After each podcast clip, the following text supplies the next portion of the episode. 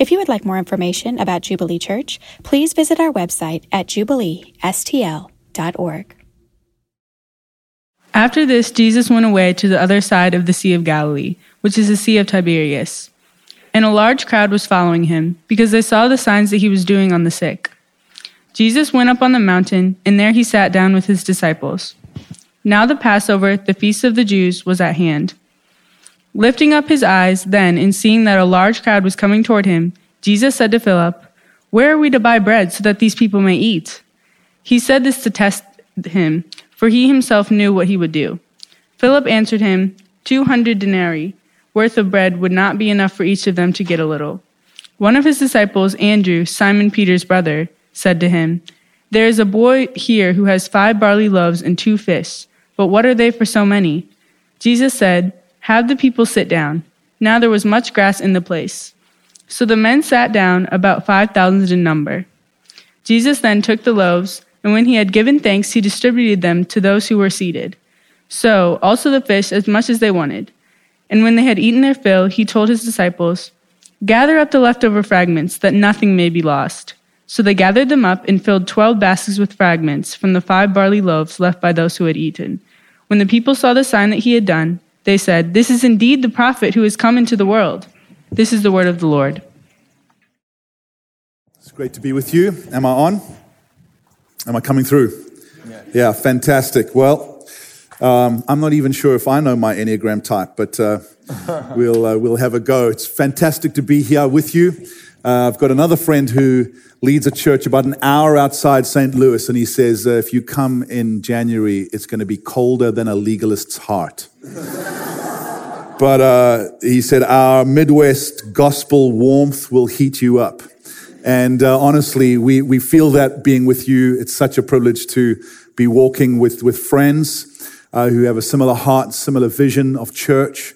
And uh, to come and minister in the middle of your fast um, is just such a privilege because there really is a sense of spiritual heat uh, here. I want to apologize up front for uh, preaching out of a text that's all about bread and fish in the middle of your fast.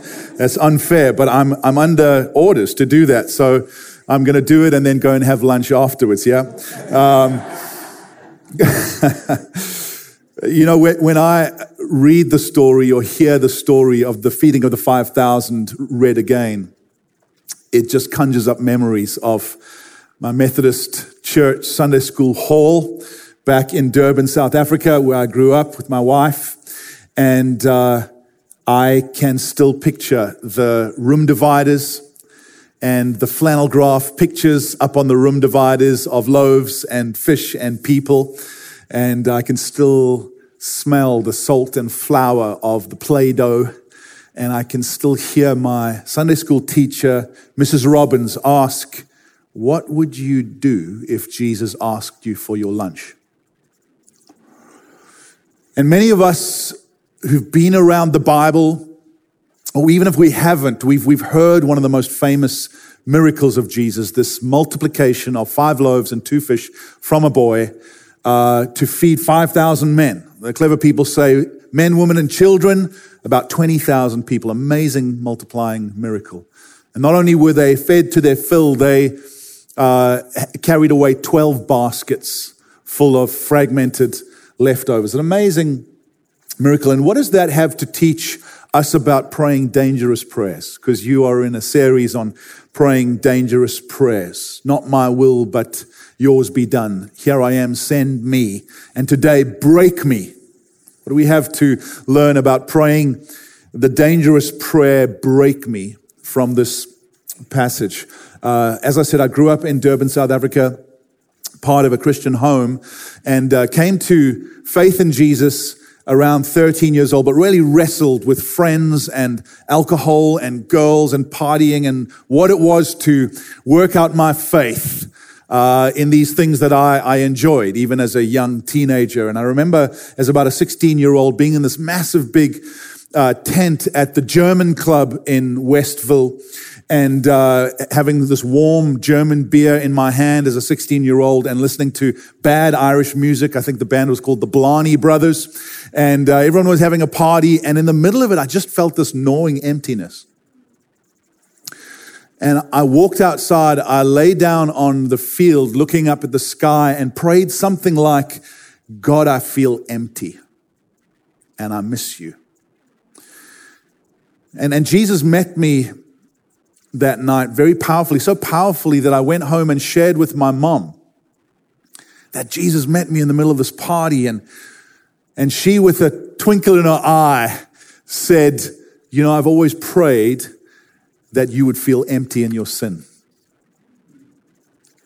I'm not sure if I even like that, but uh, that, that sure was a, a dangerous prayer, a dangerous prayer that, that God answered. How many of you have been saved or just moved forward in your relationship with God because of the dangerous prayers of your mom? Yeah, nothing like a mom who prays, or your dad, or a friend, or a grandparent, the dangerous prayers. And what is it for us to pray dangerous prayers? What, what do we have to learn from this passage about dangerous, dangerous prayer? I, I think the first thing is that if we're going to pray dangerous prayers, we're going to have to be persuaded that Jesus is really good. Because if we're not, dangerous prayers like break me we will fear that they will ruin us rather than fill us. And I just want to catch a glimpse of how good Jesus is in this passage. Not just good in terms of being sinless and that he was, but good in terms of being compassionate, caring, selfless, lavishly generous. And the passage begins with these two words, after this. And we should ask, well, after what? And I just want to say, after, proverbially, proverbially, a week from hell. Jesus, in the previous chapter, had been on the run from the scribes and the Pharisees who were trying to kill him because he'd healed on the Sabbath. And because he claimed that God was his father. And so he was in danger. He was also so busy with teaching and healing the sick that he'd said to his disciples, you don't even have time to eat. So he was hungry. They were hungry. They were exhausted. And he'd also heard in the chapter before that his cousin John the Baptist had been beheaded by Herod. So he was in danger. He was hungry. He was exhausted and he was grieving. Not a great week. Pretty rough week. And so he says to his disciples, Come away with me to a desolate place and rest a while. They take a boat across the Sea of Galilee. They climb a mountain. They sit down. They're going to have a three day getaway. And as they're sitting down to rest and refresh and grieve and recuperate, these crowds come walking up the, the mountain. I would have been incredibly grumpy. And it seems like the disciples were. Jesus, in the middle of his lack of food, of energy, of joy, just is incredibly caring and incredibly gracious. And he says these words Where are we going to get food for these people to eat? Where are we? Those are big words. The omnipotent God, including his disciples in this catering miracle. And says he, he said this to test them because he knew what he would do. There, there's a gleam in his eye because he knows what's going to happen. But actually, any of us would have just gone, uh, uh, uh, uh, man, my week has been so rough. It's time for me and my friends to chill out and replenish. You know, Jesus' heart is always to pick up the tab. And in, in this moment, he doesn't heal, he doesn't teach, he actually takes care of their material needs. And that's a theme throughout the Gospels. Uh, Jesus' very first miracle was turning water to wine. It wasn't his wedding.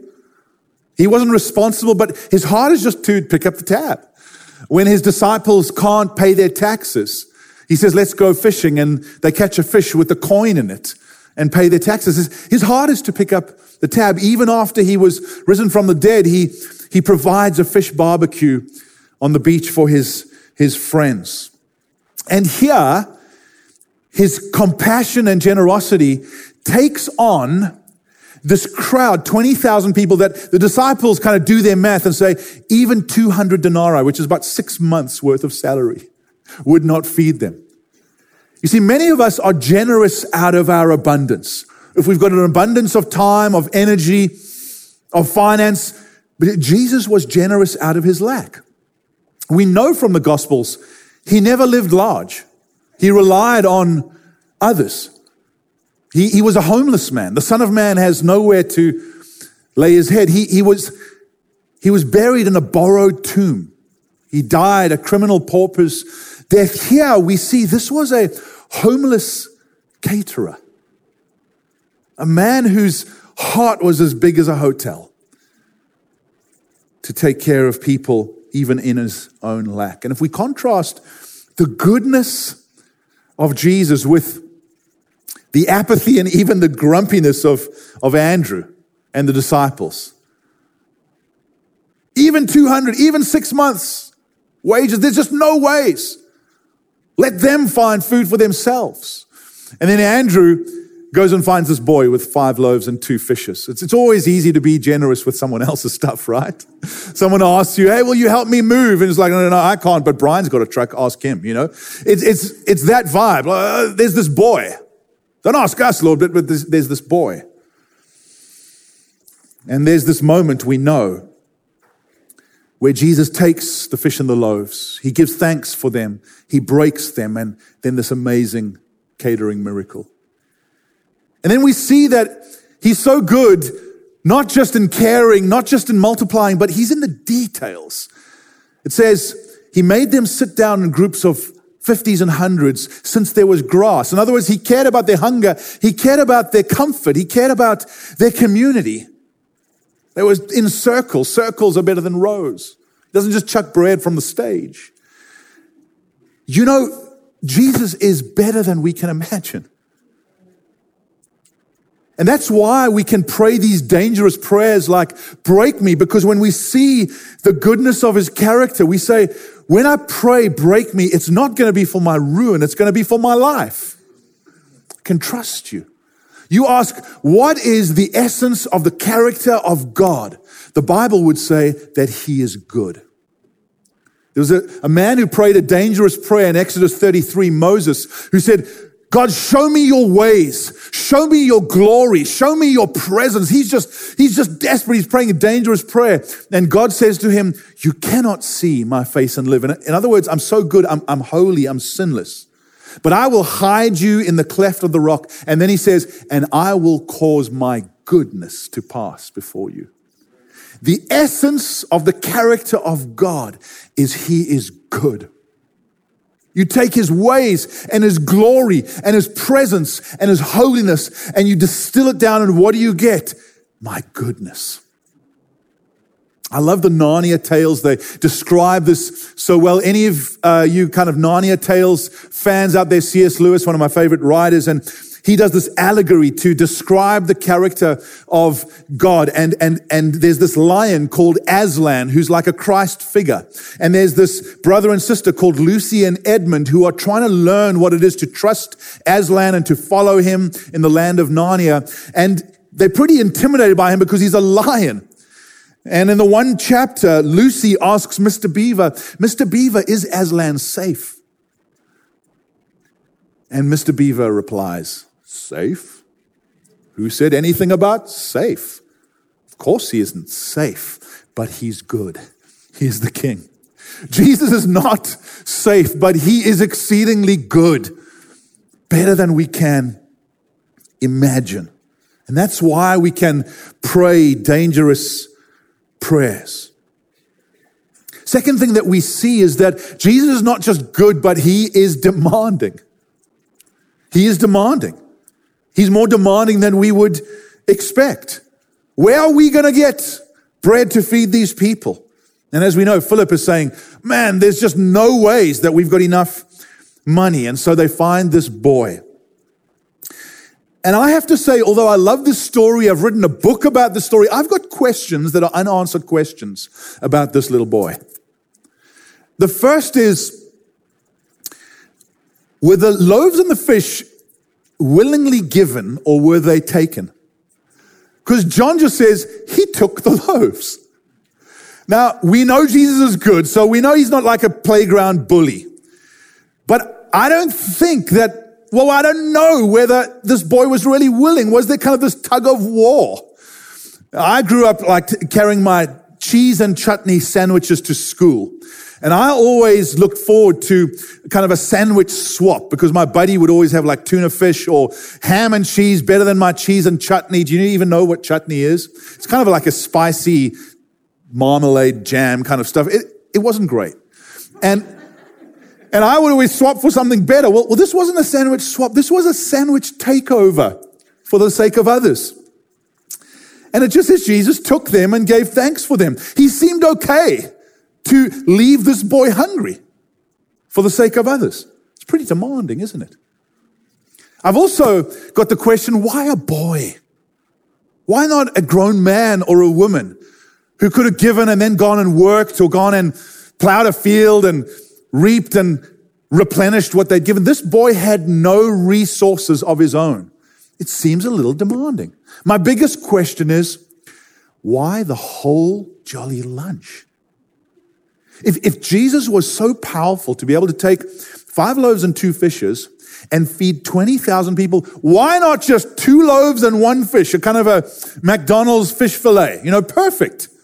Why the whole lunch? Why was he willing to invade this little boy's margins and leave him empty handed and hungry for the sake of others? I don't know exactly why, except that he did it. And we've got to come to terms with the fact that Jesus is exceedingly good, he's generous and he's gracious, and he's also quite demanding. And what we have to learn from this is that very often we are very happy for Jesus to bless us, but we're not as happy for Jesus to take and break what he's blessed us with. And yet, this miracle would not have happened if a little boy was not willing to say, Take it and break it. Many of us want blessing. Not all of us want breaking. And yet, the miracle is in the taking and the breaking. You know, you're never too young to be part of Jesus' feeding scheme. Never too young.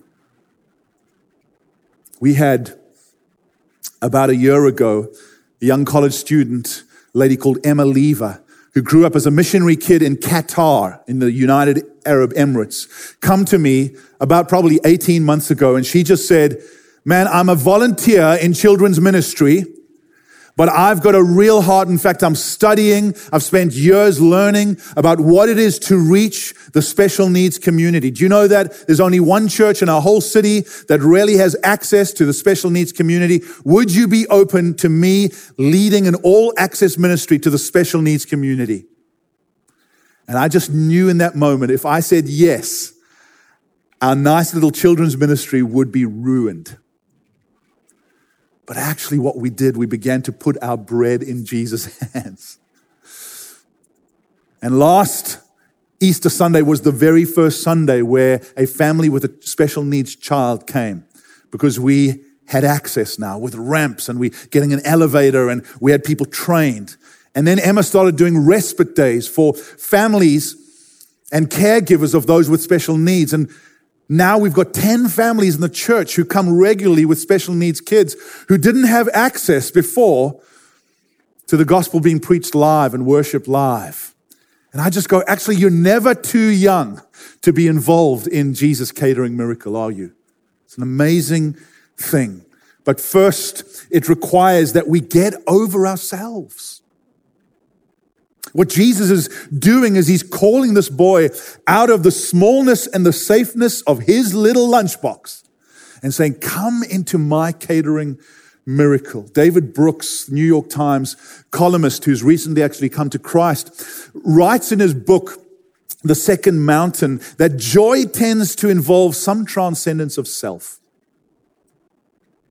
It's when the skin barrier between you and some other person or entity fades away and you feel fused together. He says, joy is present when mother and baby are gazing adoringly into each other's eyes.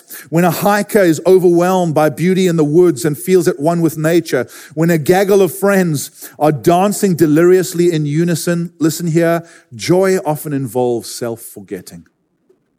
Our culture tells us self realization, self confidence, self actualization. Our culture hasn't taught us self denial. But actually, there's incredible joy even when we've been left feeling empty and hungry when we are involved in what only Jesus can do because we put our bread in his hands. I don't know about you, but I like margins. How about you? I like margins of money. I like margins of time. I like margins of rest. I like margins of my home as a sanctuary. I like margins of kind of a schedule that I can kind of plan well.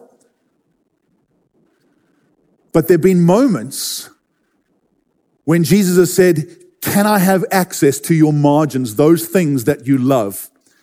Because I want to feed others through those. One of the ways that we've tried to give Jesus access to our margins is through our home. Very often our, our home is our, is our castle, but actually Jesus calls us to see our homes as embassies for his kingdom. He wants to use our homes. And as our kids have grown up, teenage years, my son now in college playing football, one of the things that we've said is, Ash, tell your friends that our home is their home, that they have access, that they, that they can come if they're in trouble, they can come if they're hungry. Do you know when you have got footballers, 300, 250 pound footballers on a, you know, 4,000 calorie a day allowance? That's an expensive invitation. And it's been pretty disruptive because sometimes they've arrived in the middle of dinner asking for prayer because of some crisis in their lives. But actually, we've found that our lives have been larger because we've given Jesus access to our margins. What is that thing that you can say, well, Lord, take this, take this, take this, but don't take this and don't break this? This is Gollum, my precious.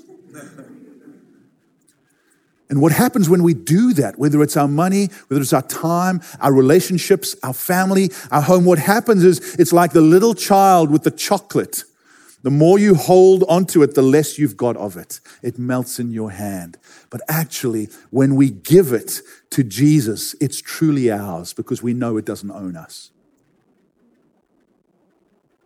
Third thing we see about praying dangerous prayers is that we can take courage that when we give something to Jesus, he's able to restore it back abundantly because he, he's not just a multiplier, he is an abundant restorer but he also changes the form of it liberally. So, verse 12, when they'd eaten their fill, Jesus doesn't just provide a little bit, they, they, they couldn't have another bite. And I'm pretty sure the boy was included in that.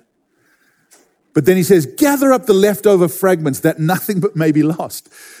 There's not just a fullness, there's an abundant leftover. 12 baskets full of fragments, whatever Jesus is calling you to put in his hands, know this, he can restore it to you. He can restore it to you. He's not out to rob you, he's out to fill you. But when he restores it to you, it will be in, can you say that word with me? Fragments. Can you say that word with me? Fragments. That's a real key. Because I think very often if we put our money in Jesus' hands, we're expecting that exact same amount. Or if we put our friendships or our time or, or our home or our gifting, we're just expecting this neat, like, you know, Amazon package on our doorstep, exactly what we sowed. And it's not like that. Fragments, that, that's breadcrumbs. 12 baskets full, but, but breadcrumbs. In other words, when we put our loaves in Jesus' hands, what we're doing is we are giving him authority to return it to us in a different form. I want to talk briefly about what it is to be a church that puts our resources in Jesus' hands for the sake of multiplication. Because we can think about it in terms of individuals, but this is a multiplying church much like ours, where you have recently sent the Neelys away. And that's like putting your bread in Jesus' hands. Oh Lord, Dylan and his family, they were so precious to us. Oh, but we're putting our bread in your hands. And now look what God is doing in Kansas City. But you are left for the moment feeling empty and hungry while other people are being filled. We've just been across at Kirkwood, and I was there three years ago, and it's grown. Why? It's grown because you were willing to put your bread in Jesus' hands. And I just want to commend you, city congregation. You are the ones, you're the gift that's kept on giving. And some of you have more recently coming and you're saying, I don't know what you're talking about. I just want you to know that you are joining a multiplying church that raises people up and sends them out, that the bread of life would fill empty souls. And that is costly. And Jesus has compassion, but he will come again as he restores to you what you've sowed money, leaders, worshipers, prayers, givers. He's able to restore, but our lives are never the same. As we sow, don't expect God ever to restore to you your neat little suburban church dream where you're all going to be together all the time in one place. That dream is gone. You've got it back in fragments, if that's okay with you. And I'm not saying that with a lack of compassion. We have done the same thing again and again and again. In fact, the church we lead in the last 21 years has multiplied almost 20 times. 17 to be exact. And it's costly, but it's an amazing thing when you see what God does with the bread we placed in his hands. About three years ago, I sat in our TV lounge with my youngest son and his best friend Isaiah. They were both 10 years old at that time. And they were having their final sleepover because Isaiah and his family were being sent the next week to plant a church in Thailand with 22 other Southlanders. And I sat there. We just planted three times in the last three years before. And I just found myself saying, Enough already, Jesus. This is, this is too much. It's one thing for us to send our friends, but this is Levi's best friend. Isaiah had led Levi to a point of faith in Christ and baptism, and they were just amazing, amazing friends. And now he's having a final sleepover with his best friend. But we sent them off just feeling like that boy left empty and hungry. And now, three years later, they're a church in Thailand. And Renelle and I visited them in November last year.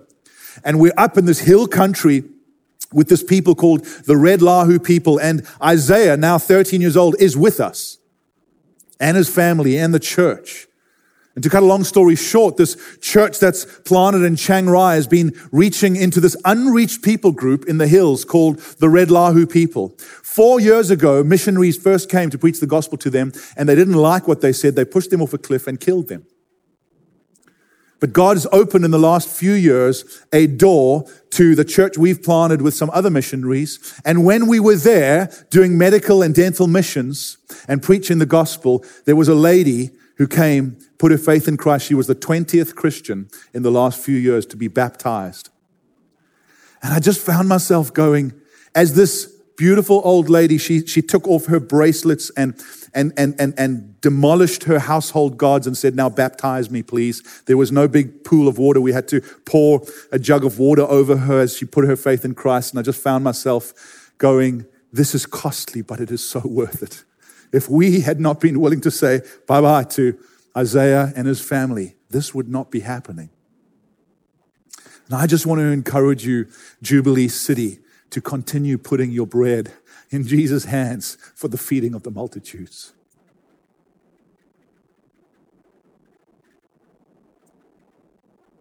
And that applies to you as families, as individuals, and as a church. Finally, we can pray break me prayers because Jesus prayed the ultimate break me prayer. You know, this miracle is about 14 verses in John. And for about 30 verses afterwards, Jesus is explaining that this miracle isn't a miracle, it's a sign. And the people just don't get it. And Jesus takes this long time. You can imagine these people sitting on the grass in groups of 50s and hundreds, full stomachs. And Jesus is just saying, Look, you have to understand this miracle is the sign I am the bread of life. I'm the living bread that came down from heaven. If anyone eats of this bread, he will live forever. And he's saying, This bread that I've just given you to fill your stomachs, you're gonna, you're gonna hunger again with that bread. But if anyone eats of my flesh, he will live forever. I will give, for the life of the world is my flesh. And then he goes on in verse 54 to say, In fact, if you will not eat of my flesh, you have no life in you. And you know, the crowds that flocked to him scattered that point. Why? Because they just wanted the bread for their stomachs. They didn't understand that the real bread was the bread for their souls. And there's this tragic moment where Jesus is left just with the 12 disciples. Way to grow a church, Jesus. Way to grow a church. Give them food for their stomachs. They flock to you. Say, no, no, actually, the real bread that you hunger for is the bread of heaven that fills your souls, and they scatter. And Jesus, in a ministry crisis moment, just says, Are you also going to leave me? I mean, it's, it's a tender moment. And Peter just gets it. You know, Peter often is the disciple that lives with his foot in his mouth, right? But, but he gets it and he just says the most beautiful thing. He says, Where else can we go, Lord? Only you have the words of eternal life. He got it. He got the fact that we hunger for created things because we are material, emotional beings. And so we hunger for food, we hunger for friendship, we hunger for rest. And, and Jesus cares about filling our stomachs with these things, but, but Peter got that the true, deepest, gnawing hunger was not a hunger for created things, but for the uncreated one. Because you and I are made in the image of God, the uncreated one. And so there is a place in our life that cannot be satisfied by created things. It will only be satisfied by the uncreated one, Jesus himself, the living bread. Do you realize that? That our hunger and our pursuit of created things that are legitimate will actually never ultimately satisfy us. For a moment, the new car, the new house, the new friendship, the cool new sushi place, they do satisfy for a moment, but they, they, they leave us with a gnawing hunger. How can someone created in the image of an uncreated eternal God be completely satisfied by created, not eternal things? We will only be deeply satisfied by the uncreated God.